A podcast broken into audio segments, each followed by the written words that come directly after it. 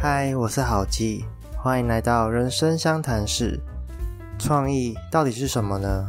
从小就身为一个艺术边缘人的我，一直以为创意就是要创造出跳脱框架、与众不同的全新概念，像是全新形态的电影、全新口味的食物，只要能够创造出独一无二的东西来，就能体现出创意的价值。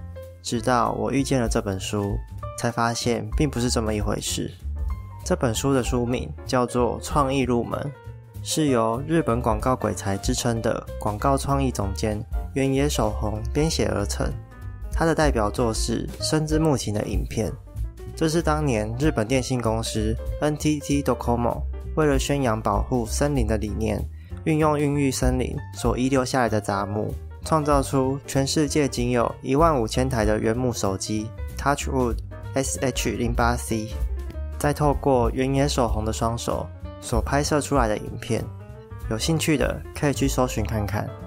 我们废话不多说，直接进入书中的内容吧。首先，原野守红说，商业人士与创意人最大的差异就在于他们看待人的方式。怎么说呢？当商业人士打算贩卖某项新产品时，会先从理解商品与市场的角度开始，必要时也会透过市场调查来补足自己的认知。他们会倾向去思考如何以理去说服客户购买这项产品。但可惜，人类并不是理性的动物，特别是在做决策的时候。比方说，很多人明明知道油炸物对身体有害。却还是会想要吃鸡排配着奶，或是明明就有同规格的便宜手机，最后却还是买了 iPhone。世界上有太多的例子都可以证明，人类在做决策时都是处在非理性的状态下，不然诈骗集团就不会那么容易得手了，可不是吗？顺带一提，人为什么会这么容易受骗呢？基本上就是因为被骗的人只相信他们自己想相信的。不管是政治操弄、迷信邪教，甚至是在感情上被人所欺骗利用，都是如此。也许当你看到当事人受骗却仍然执迷不悟时，会感到很荒谬。但事实就是如此，人是感性大于理性的动物，人类只受情感所驱动。塞门西奈克的黄金圈理论就足以说明这点。他将伟大领袖传递讯息的方式分成 what。好坏三层同心圆，但一般企业在做广告时，只会传达 what 和 how，而不说坏。譬如他们会说：“我们家的电脑很棒，设计优雅又容易操作，对使用者非常友善，要不要买一台呢？”这句话只有提到 what 和 how，但并没有提到他们为什么要创造出这台电脑，或者是卖这台电脑。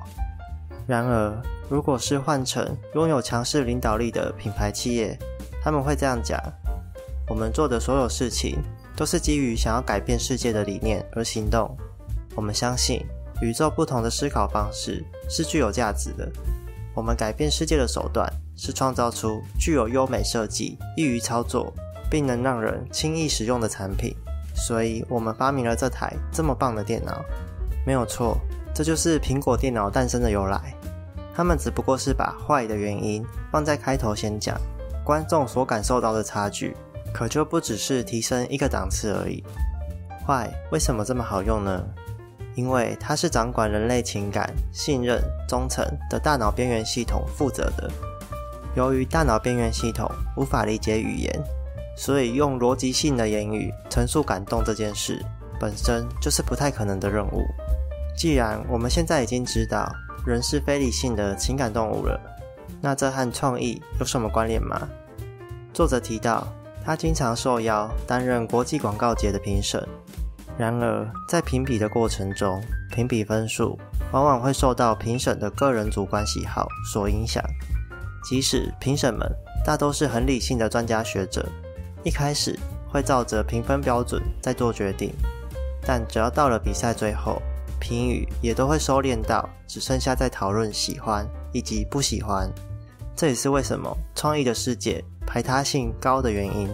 好的创意与不好的创意结果居然还是得靠创意人的喜好来做决定，总会让人感到有些烦闷。不过，这也让我们找到一条出口：创意就是具有让人喜欢的要素。譬如说，一九六零年风靡全球的披头士，当时可谓掀起一波披头士的风潮，全球粉丝们都基于喜欢披头士的共鸣而连接在一起，甚至开始模仿起来。无论是音乐、造型还是头发，在当时都是创意的代表作。但其实这些都是出自于披头士本来就喜欢的事物。你说披头士在创作音乐、设计发型时，有先调查粉丝的喜好吗？没有，对吧？他们只不过是把自己喜爱的东西分享出来而已。你会发现有很多像这样席卷全球的现象，最原始的出发点也不过是出自于。个人喜好这种微小的情感而已。广告的原理也是相同的机制。举例来说，你为什么会喜欢无印良品呢？它的东西有特别好用吗？特别高级吗？我想你喜欢的其实只是无印风这种感觉吧。像 iPhone 也是一样，你为什么会喜欢用 iPhone 呢？或许你可以举例出一些功能性的差别，但最终回到手机上面。你不就是因为喜欢使用 iPhone 的感觉吗？喜欢那个触感，喜欢它的设计界面，喜欢你使用它的那些习惯，就这样而已。像这些优质企业的广告，通常不会告诉你他们的产品有多好用、有多便宜，而是像披头士一样，传达给你知道，我们是这样的风格，很多人都很喜欢。那你呢？你也喜欢吗？创意并不是要做出独一无二的产品来，而是你的风格有没有让人喜欢的要素。现在我已经知道创意是怎么回事了，那该怎么进行创作呢？电影导演史丹利·库伯利曾经说过这么一句话：创作失败的原因就是对于原创性过分执着。也就是说，原创本身就是个幻想。我们每个人都曾经是某个创作家的粉丝。星际大战导演乔治·卢卡斯也是受到黑泽明的《战国英豪》而启发的。